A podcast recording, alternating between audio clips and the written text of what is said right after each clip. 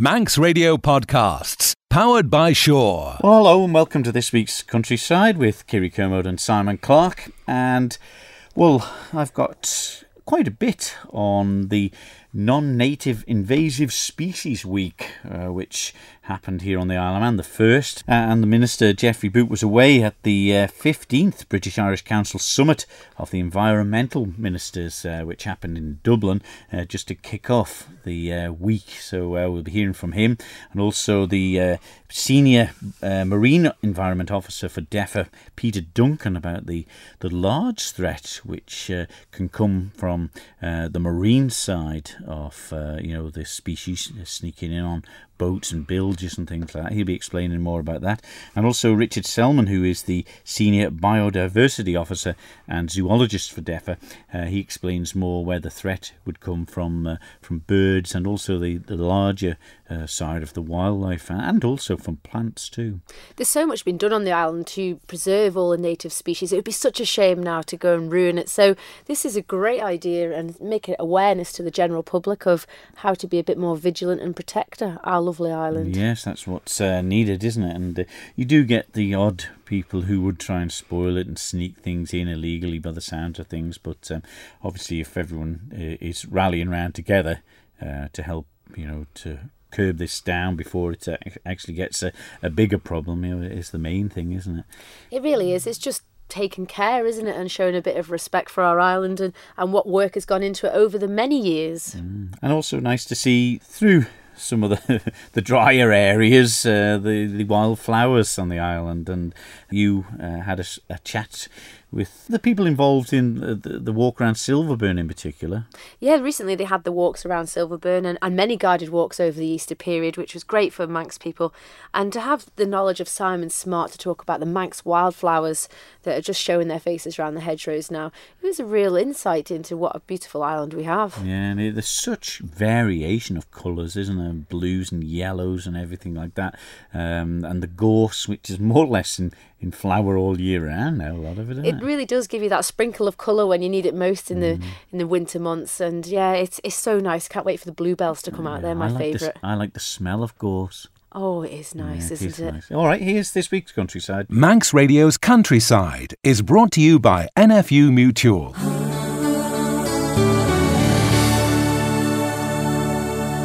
Well, it's springtime, supposedly, Kerry, here on the Isle of Man some of the wildflowers are unavailable for viewing unless you've got a snorkel and goggles.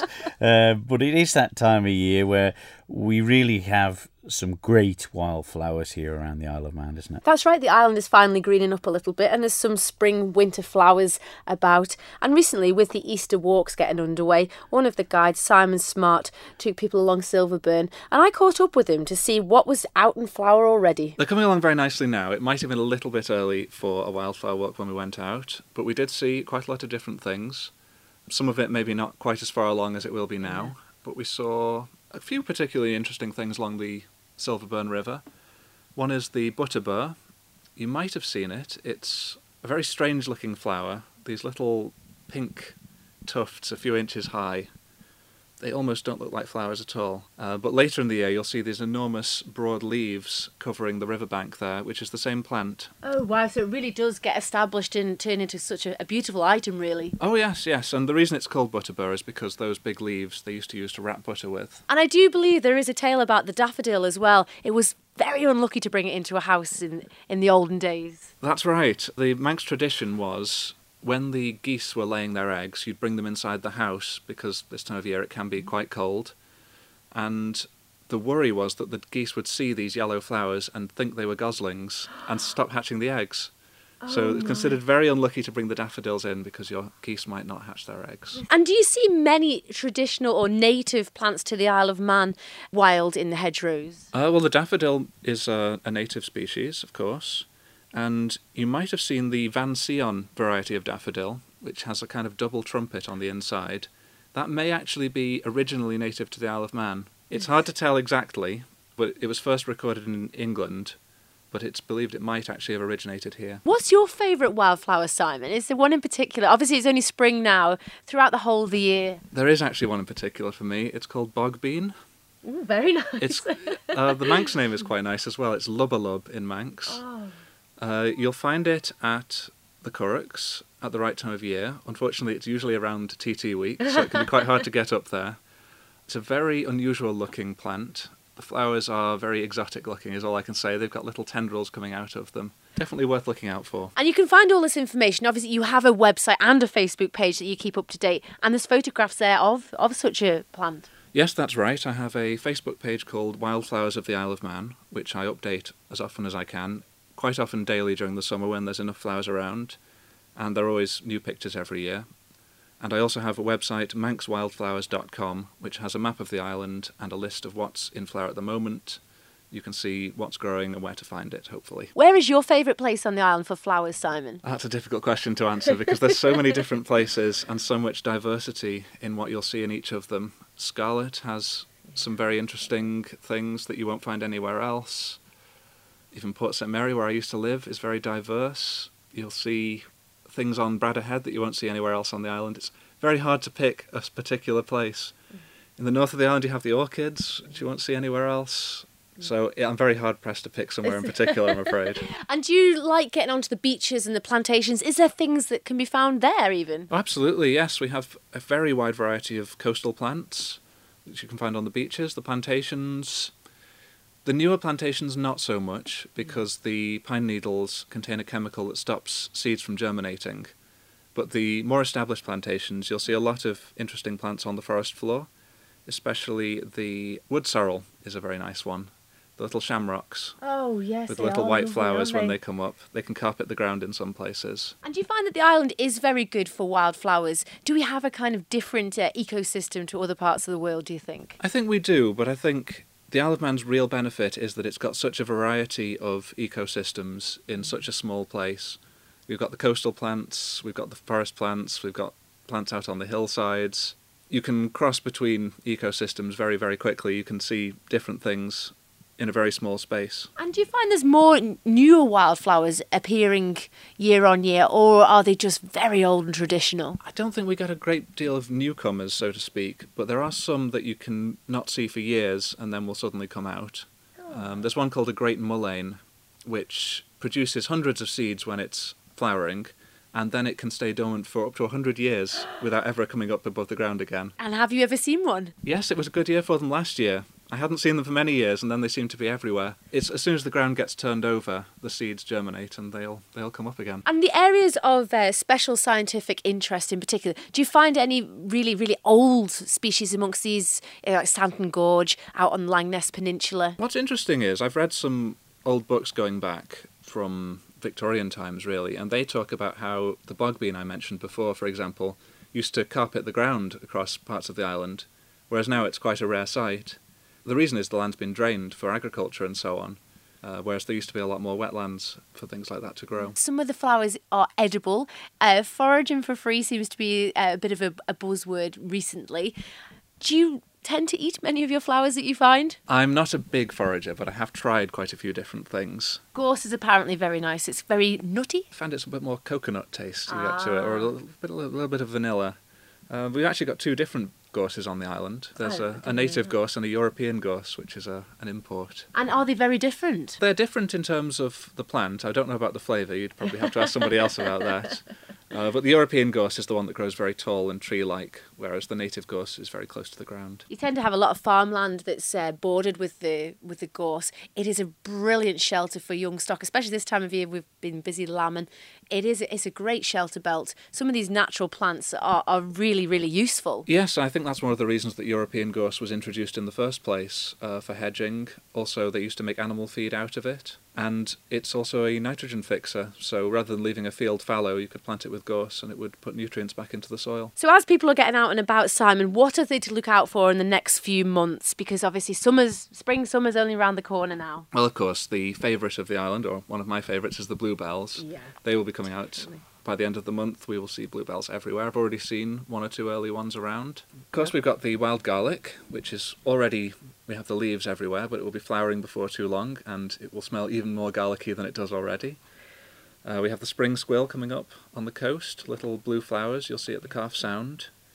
There's a wide variety of other things that are a little bit rarer. You might see the marsh marigolds in swampier areas, the big yellow flowers you'll see at Port Soderick and um, Glen Maye. There's really just a huge variety. I could keep going on and on about all the different flowers that'll be coming up soon. That was Simon Smart, who runs the website of manxwildflowers.com. He's uh, very enthusiastic and seems to put a lot of work in uh, behind the scenes of it all. That's right, and obviously travelling around the Isle of Man over the years, he's really developed a knowledge for the Manx native species in particular. But he loves getting outside and enjoying the Manx countryside, and this is kind of what the year of our island is trying to do get people out to explore. And uh, what better way than having a guide like Simon to show us what's nice in the hedgerows? Yeah, and when you walk around um, the islands, you know, different um, greenway roads, the railway tracks, and all the walks that are available legally to walk on. Um, there is so much variation of colour in in them wildflowers that all seem to just fit nice together, don't they? And just when you walk and you think, uh, you'd love to pick some, but just just leave them there. That's right, especially along the roads as well. When the pink campions come out, and they're just absolutely that vivid pink, and then the yellow buttercups amongst them. Oh, I just can't wait for summer now. Do you ever put the buttercups under your chin? Yes, we used to do that at primary school and make daisy chains. So you take it all for granted, you know, little Yeah, living don't see things. kids doing it now, do you? Not so much.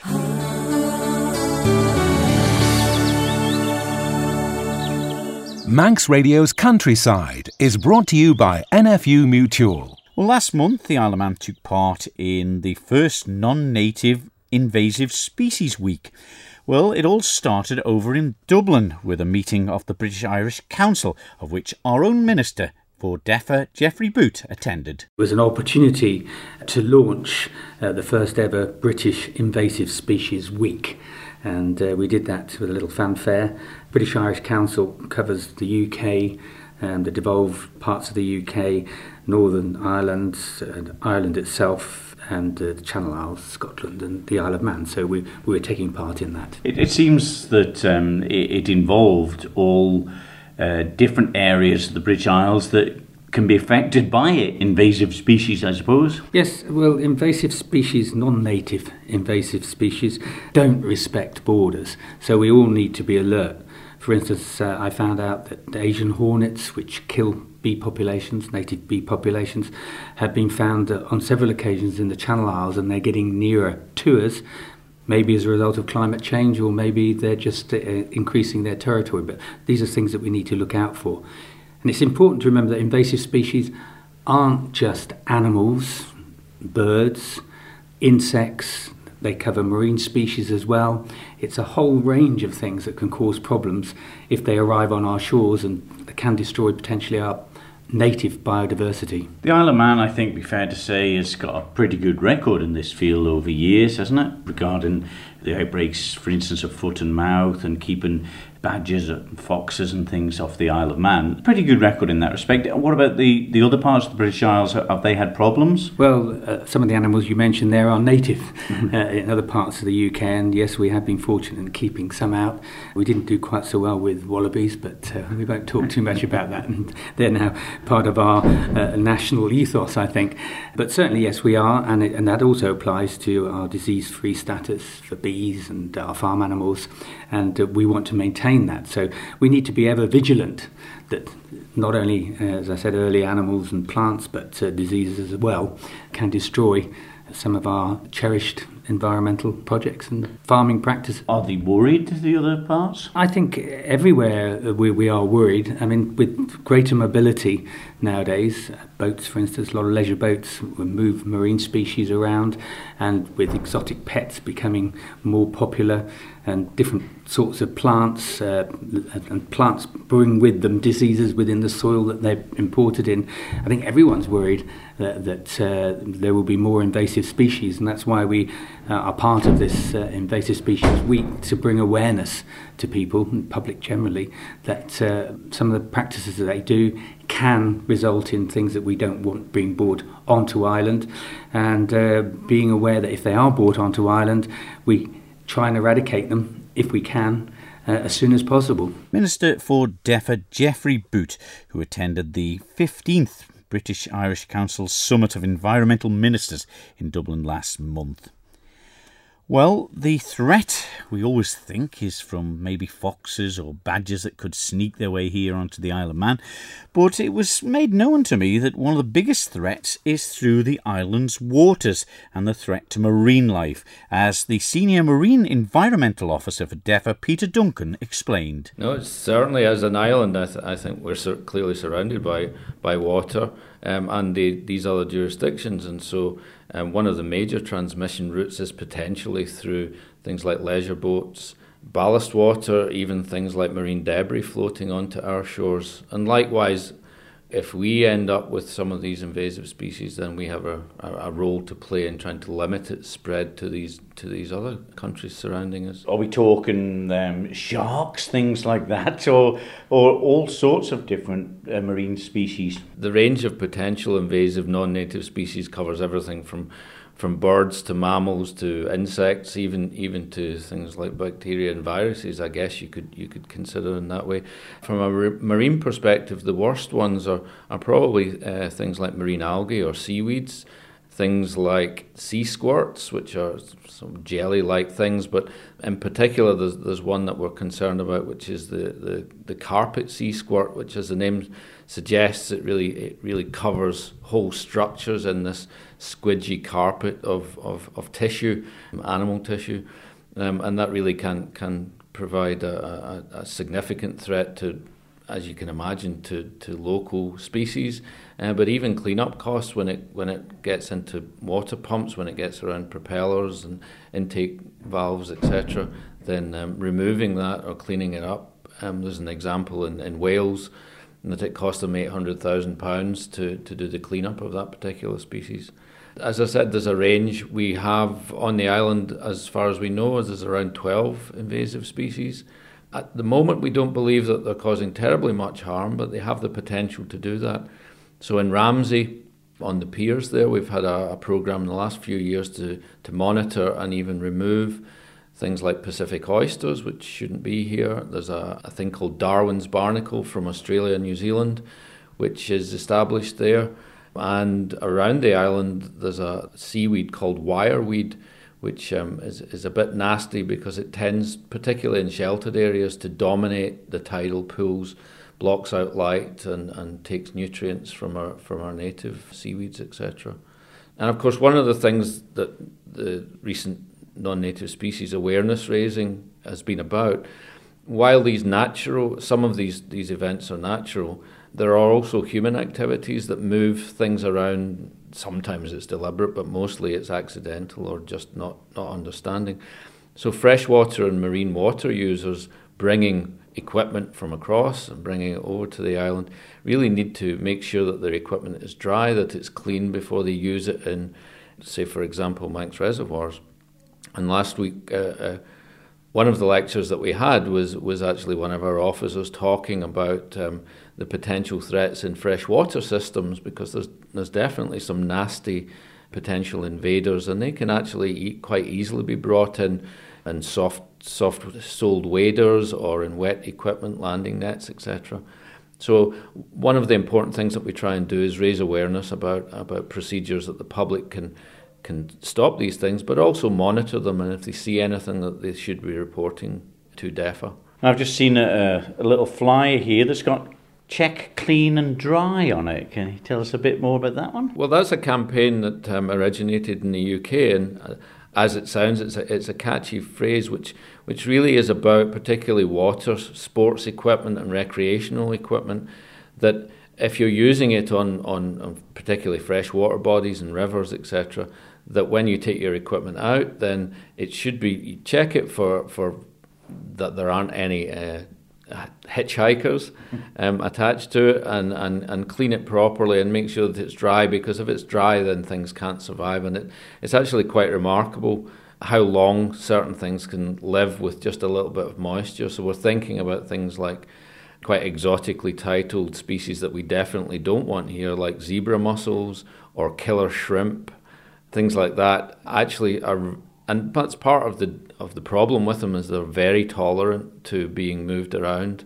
And so check clean dry is a, a really important message that we're trying to get out.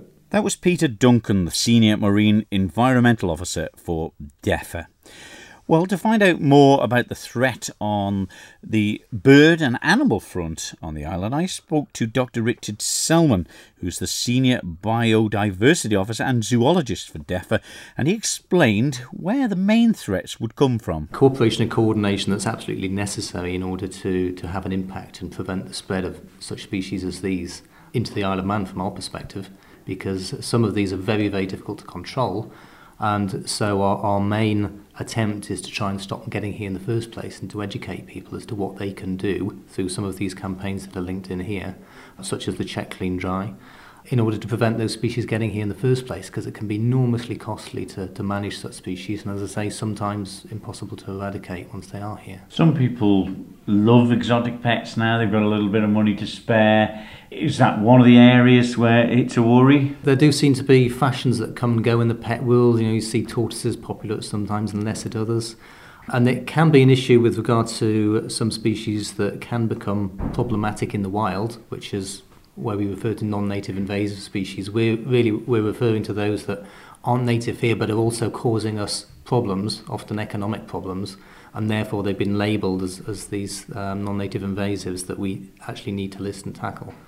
One that we've seen an issue with uh, through the pet market is people bringing in um, yellow-bellied sliders, for instance, which is a, a terrapin. It's uh, another subspecies related to the red-eared terrapin, which we've also come across before now. But clearly not being given adequate information or not considering it properly in terms of how to look after this pet in future. So they've kept them in a tank. Of course, they've grown. They've outgrown the tank and then they've decided they can't look after these things anymore and they've dumped them on riverbanks or they've dropped them off surreptitiously at the wildlife park, which seems rather unfair on the, the park to have to deal with them. So um, we, we've had various reports of these things out there, and these things can, can live for 80 years and, and eat whatever else is in the pond. So you drop them into a pond that's of particular interest, and you could have quite an effect on that. So we really don't want to see that sort of thing happening. If people buy a pet, they really need to find out what they're buying. There's an onus on them to learn about their pet before they make their choice.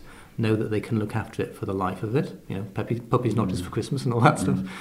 And definitely not to, to allow these things either to escape or particularly to release them into the wild. You know, if you can't keep something, rehoming is an option, but release into the wild is just not on. Not just limited to animals and birds and marine species, though, is it? Um, we've had trouble in the past with tree diseases and parasites, that side of it. Is that as big a problem? Yes, um, the diseases are the, are the ones that have been picked up in the legislation best in the past, and so they're the invaders that we're, we're most aware of and on top of, and there's a whole range of different legislation in different sectors to do with diseases of bees and trees and plants and all sorts of different things, livestock and such like.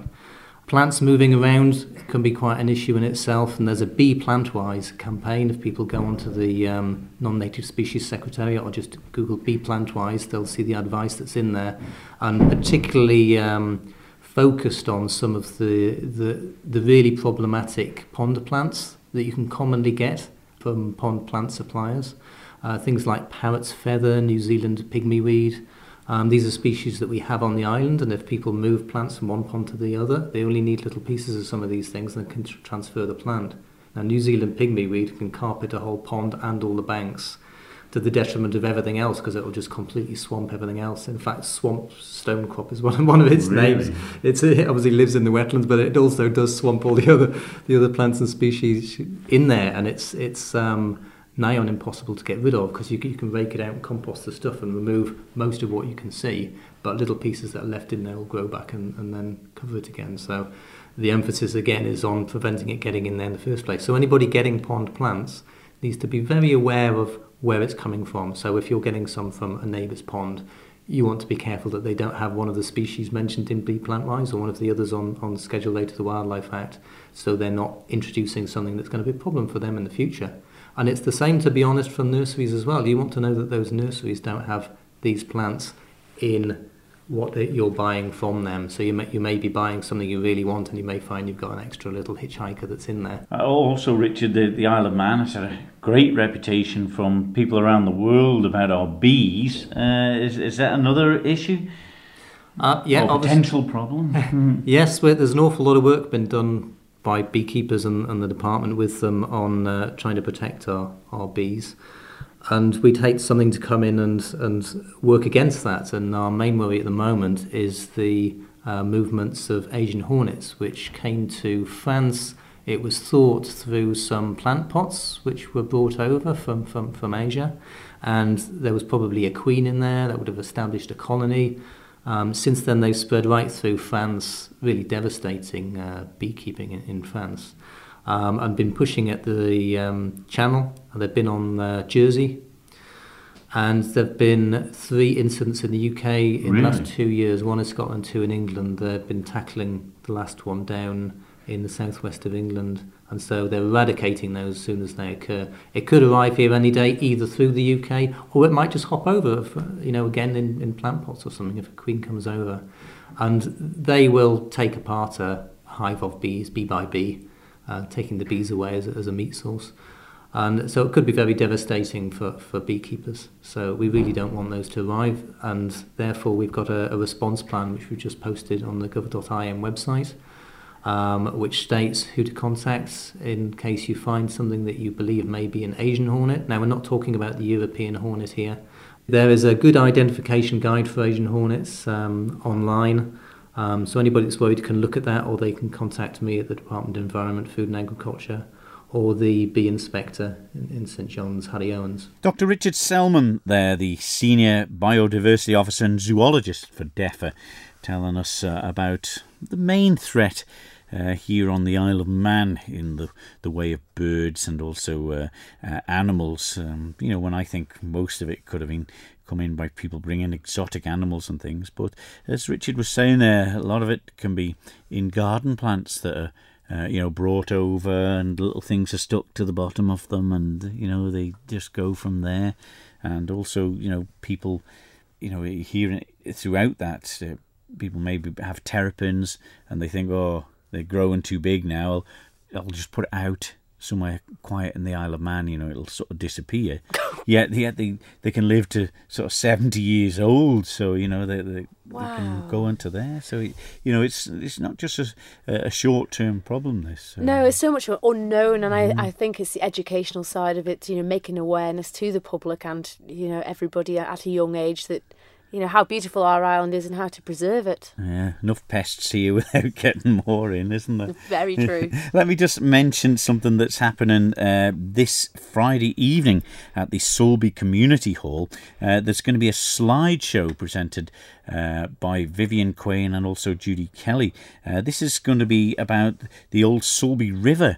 Um, where it started up at Brandywell, you know, runs right down to uh, obviously Ramsey Bay, and they've got a slideshow of uh, what the river was like and where the tributaries and everything went uh, long before the Sulby Dam was built up there where it is now. So that'll be very interesting. That's this Friday night, the the twentieth at Sulby Community Hall. It starts at seven thirty. And don't forget also that Nature's Value, Biosphere and Biodiversity in the Isle of Man uh, lecture at the Manx Museum Lecture Theatre. That is starting this Saturday, the 21st, from 10am in the morning. And there's all sorts of very, very knowledgeable speakers to talk about uh, bird research, wallabies, and uh, woodlands and seabirds, everything uh, to do with the Isle of Man. So that's a whole day out uh, that you can go to for Manx Wildlife Week here. And uh, that starts at the Manx Museum. Uh, this Saturday, the 21st, starts at 10 o'clock. Manx Radio's Countryside is brought to you by NFU Mutual. Well, a sort of good message all around in this week's countryside. Uh, protect our environment from non native invasive species, and that in turn will help our beautiful Manx wildflowers to continue uh, to make the island such a beautiful place to walk around. And there is so many great walks, isn't there? The glens, the plantations, and the coastal paths. It's time for everybody to get out and really enjoy it, isn't it? Shake it off is. those winter blues. It is. All right, we'll leave it there for this week's countryside. We're back next week with more. So from me, Simon Clark. And me, Kiri Kermode. We'll see you then. Bye bye. Don't sit in the slow lane. Join the fast lane right now with Sure's all new Superfast Plus broadband. Enjoy more bandwidth, amazing speeds, and the best value on the island from just £23.95 per month. So don't be left behind. Get a piece of the high speed action with Superfast Plus broadband from Sure. For details, visit our stores in Douglas, Ramsey, and Port Erin or click sure.com. Love being sure. Terms and conditions apply.